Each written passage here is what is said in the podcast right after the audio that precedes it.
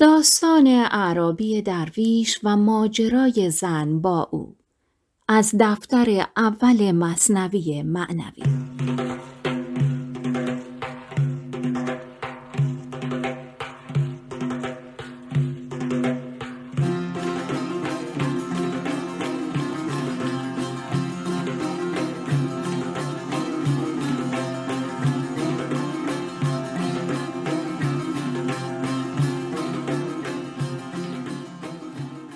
روزگارانی نچندان دور زنی به شوهر خیش از شرایط نامناسب زندگی شکایت می کرد که از این همه فقر و نداری به تنگ آمده. نان و خورشتشان درد و ناراحتی است و آبشان اشکی که از دیدگان روان است. روز لباسشان آفتاب و شب لحافشان محتاب.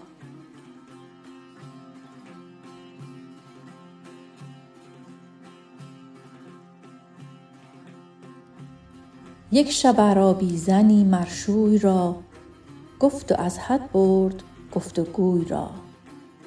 کین همه فقر و جفا ما می کشیم جمله عالم در خوشی ما ناخوشیم.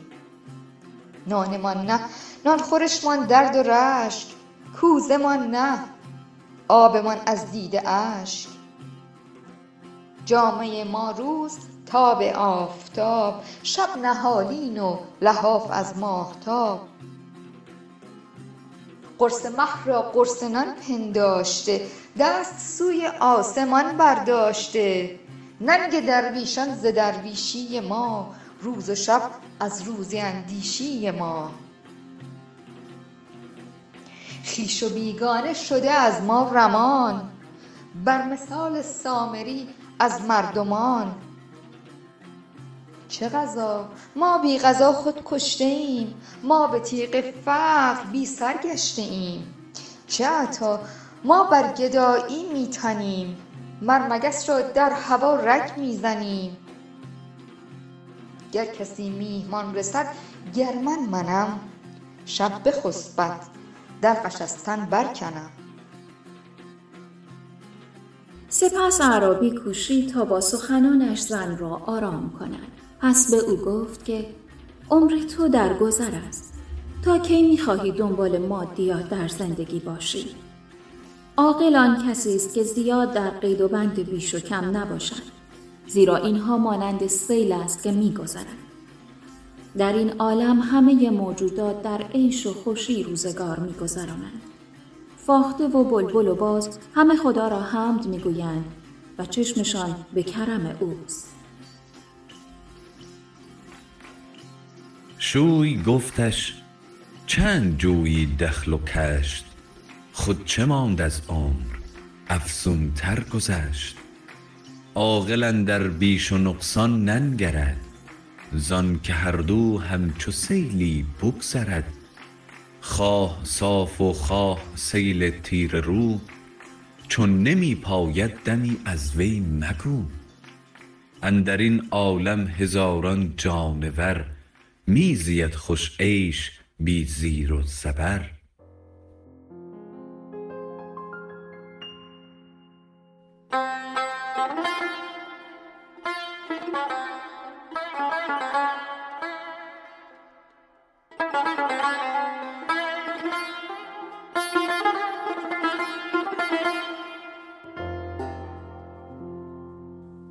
و ادامه می دهد که این غمها به تدریج ما را به نابودی می کشاند و تنها راه حل این است که آنها را از خود دور کنیم.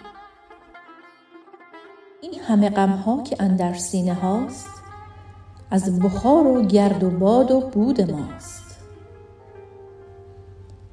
این غمان بیخ کن چون داس ماست این چنین شد وآنچنان وسواس ماست هرچه سنت بالاتر می رود باید پخته تر شوی نه اینکه به سمت عقب بروی. تو جفت من هستی باید با هم هم صفت باشیم تا بتوانیم کارها را با مسلحت پیش ببریم. زیرا اگر یک جفت با هم همخانی نداشته باشند هر دو دیگر به کار نمی آیند.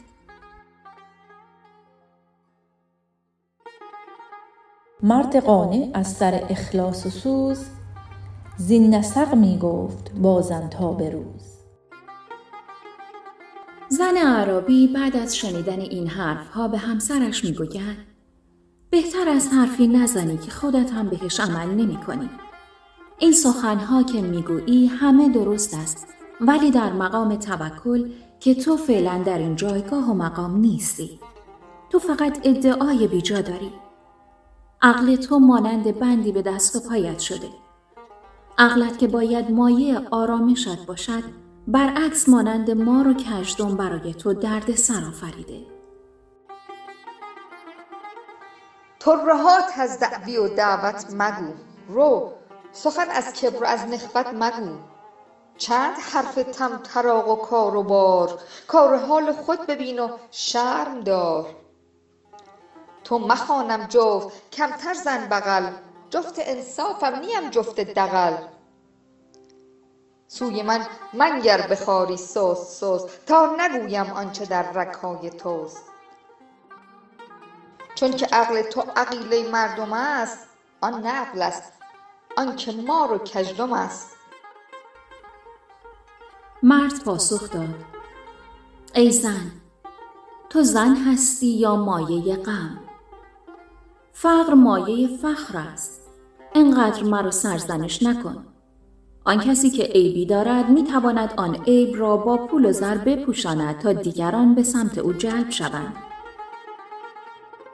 ای زن تو زنی یا بوالحزن فقر فخر آمد مرا بر سر مزن. مال و زر سر را بود همچون کلاه. کل بود او کز کله سازد پناه. پس به دیده حقارت در درویشی منگر زیرا درویشان ورای مال و منالی که تو می‌بینی روزی ژرفتر نزد خداوند دارند خداوندی که عادل است و ستمی بر عاشقان حق و بیدلان روان نمی دارد.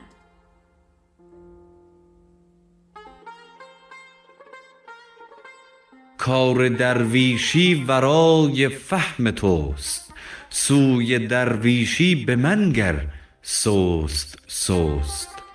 زان که درویشان ورای ملک و مال روزی دارند ژرف از ذوالجلال. حق تعالی عادل است و عادلان کی کنند استمگری بر بیدلان؟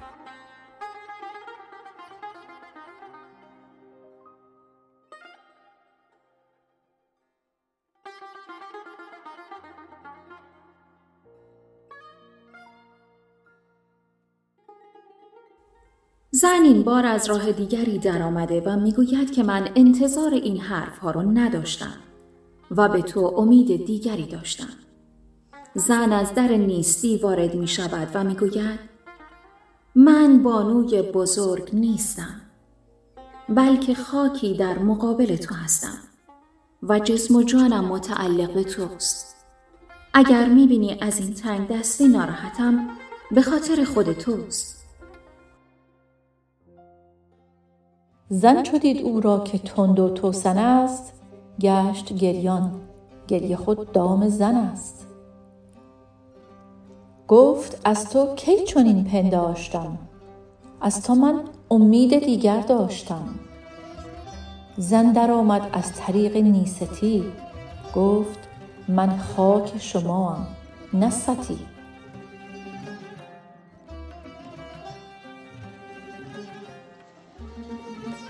جسم و جان و هرچه هستم آن توست. حکم و فرمان جملگی فرمان توست. گر ز درویشی دلم از صبر جست بهر خویشم نیست آن بهر تو است تو مرا در دردها بودی دوا من نمی خواهم که باشی بی جان تو کز بهر خویشم نیست این. از برای توستم این ناله و حنین زین نسق می گفت با لطف و گشاد. در میان گریه ای بر وی فتاد. گریه چون از حد گذشت و های های زو که بی گریه بدو خود دل ربای شد از آن باران یکی برقی پدید. زد شراری در دل مرد وحید. رستم زال ار بود وز هم ز بیش هست در فرمان اسیر زال خویش. آنک عالم مست گفتش آمدی کلمینی یا حمیرا می زدی. آب غالب شد بر آتش از نهیب ز آتش او جوشد چو باشد در حجیب. ظاهرا بر زن چو آب ار غالبی باطنا مغلوب و زن را طالبی. این چنین خاصیتی در آدمیست مهر حیوان را کم است آن از کمیست عرابی به همسرش گفت که من پشیمانم از این سخنان و رفتار و اگر کافری کردم حالا روی به مسلمانی میآورم. مرد گفت ای زن پشیمان می شوم گر بدم کافر مسلمان می شوم من گنهکار توام رحمی بکن بر مکن یک بارگیم از بیخ و بن. حضرت پر رحمت است و پر کرم عاشق او هم وجود و هم عدم کفر و ایمان عاشق آن کبریا مس و نقره بنده آن کیمیا.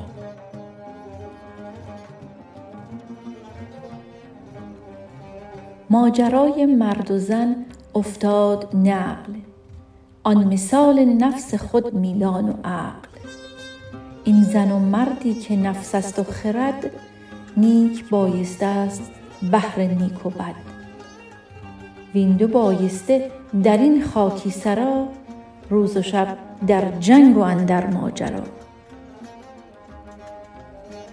و سرانجام آنکه مرد اعرابی تسلیم نظر زن خویشتن گردید. مرد گفت اکنون گذشتم از خلاف حکم داری تیغ برکش از غلاف. هر چه گویی من تو را فرمان برم در بد و نیک آمده آن ننگرم.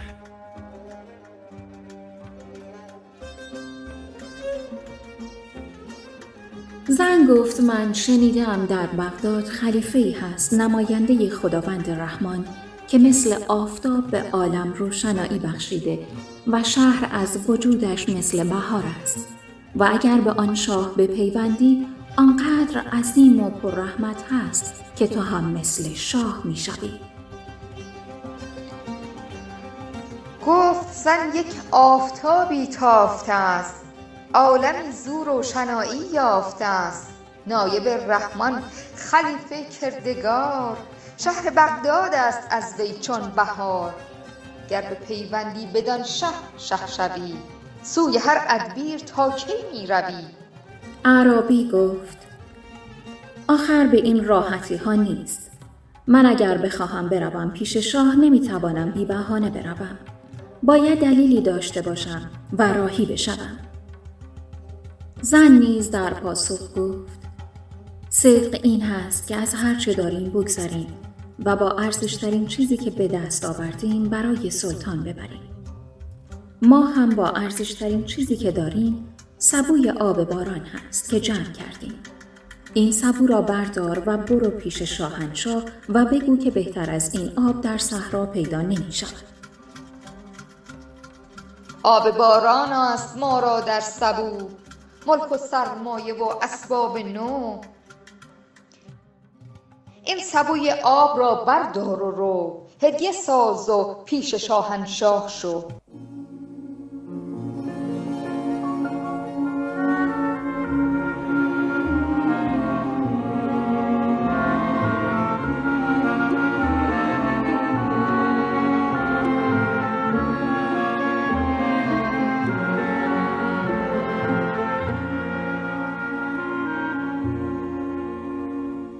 سرانجام کوزه را داخل نمد گذاشتند و درش را دوختند و با خود گفتند که بله این آب بهترین چیز هست و روزش را خلیفه با این آب باز می کند.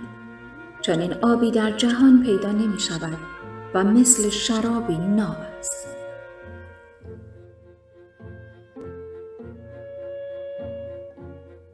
عربی سبو را برداشت و راهی شد. روز و شب با ترس و لرز سبو را از بیابان به سمت شهر به دنبال خودش می‌کشید. پس سبو برداشت آن مرد عرب. در سفر شد میکشیدش روز و شب. بر سبو لرزان بود از آفات دهر. هم میکشیدش از بیابان تا به شهر.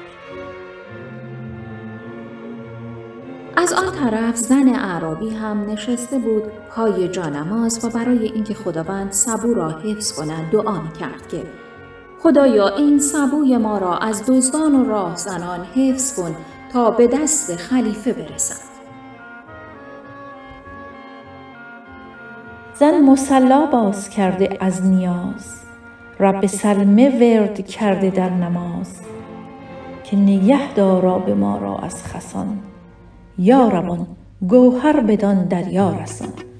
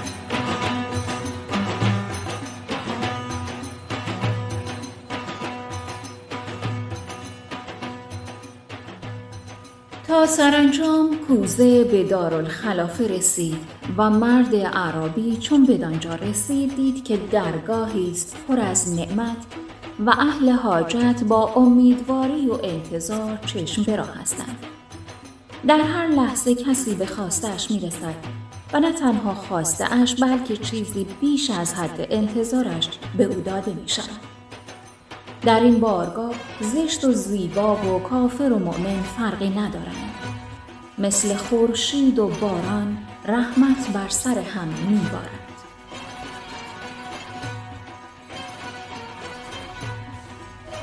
دید درگاهی پر از انعام ها اهل حاجت گستریده دام ها دم به دم هر سوی صاحب حاجتی. یافته زان در عطا و خلعتی. بحر گبر و مؤمن و زیبا و زشت. همچو خورشید و مطر نی چون بهشت. دید قومی در نظر آراسته. قوم دیگر منتظر برخاسته. اهل صورت در جواهر بافته. اهل معنی بحر معنی یافته.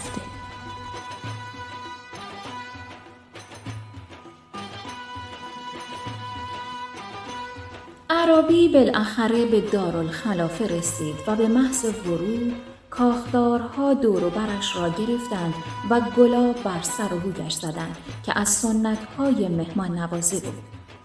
عربی که اصلا انتظار چنین رفتارهای پر از محبتی را نداشته گفت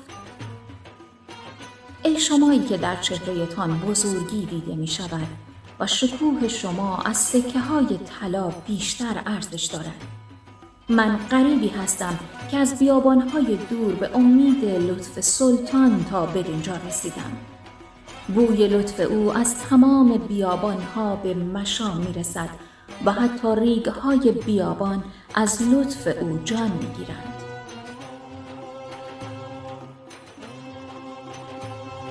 ای که یک دیدارتان دیدارها ای نصار دینتان دینارها من غریبم از بیابان آمدم بر امید لطف سلطان آمدم.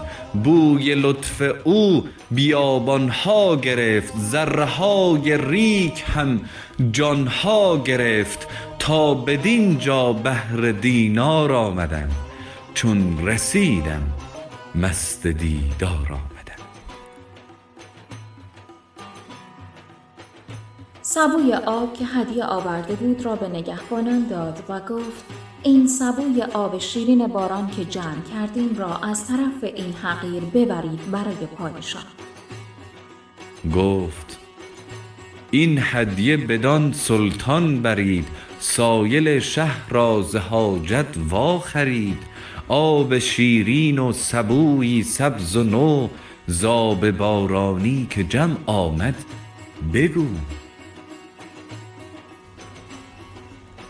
خنده می آمد نقیبان را از آن. لیک پذرفتند آن را همچو جان. زانکه لطف شاه خوب با خبر کرده بود اندر همه ارکان اثر. خوی شاهان در رعیت جا کند چرخ اخضر خاک را خضرا کند.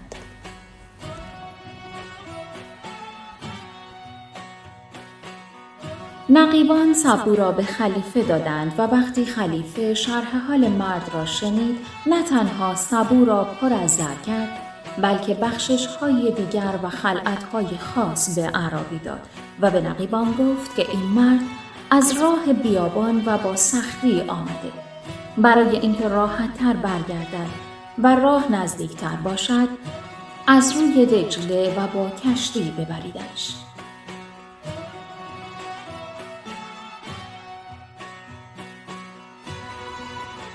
چون خلیفه دید و احوالش شنید آن سبو را پر زر کرد و مزید. آن عرب را کرد از فاقه خلاص داد بخشش ها و خلعت های خاص. پس نقیبی را بفرمود آن قباد آن جهان بخشش آن بهره داد. کاین سبو پر زر به دست او دهید چونکه واگردد سوی دجلش برید.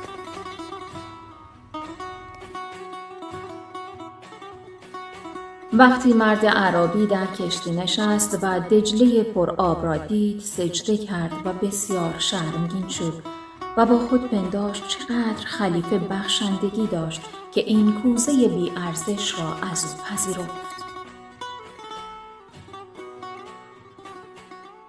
چون به کشتی در نشست و دجله دید سجده می کرد از حیا و می خمید. کی عجب لطف این شه وهاب را وان عجبتر کو ستد آن آب را.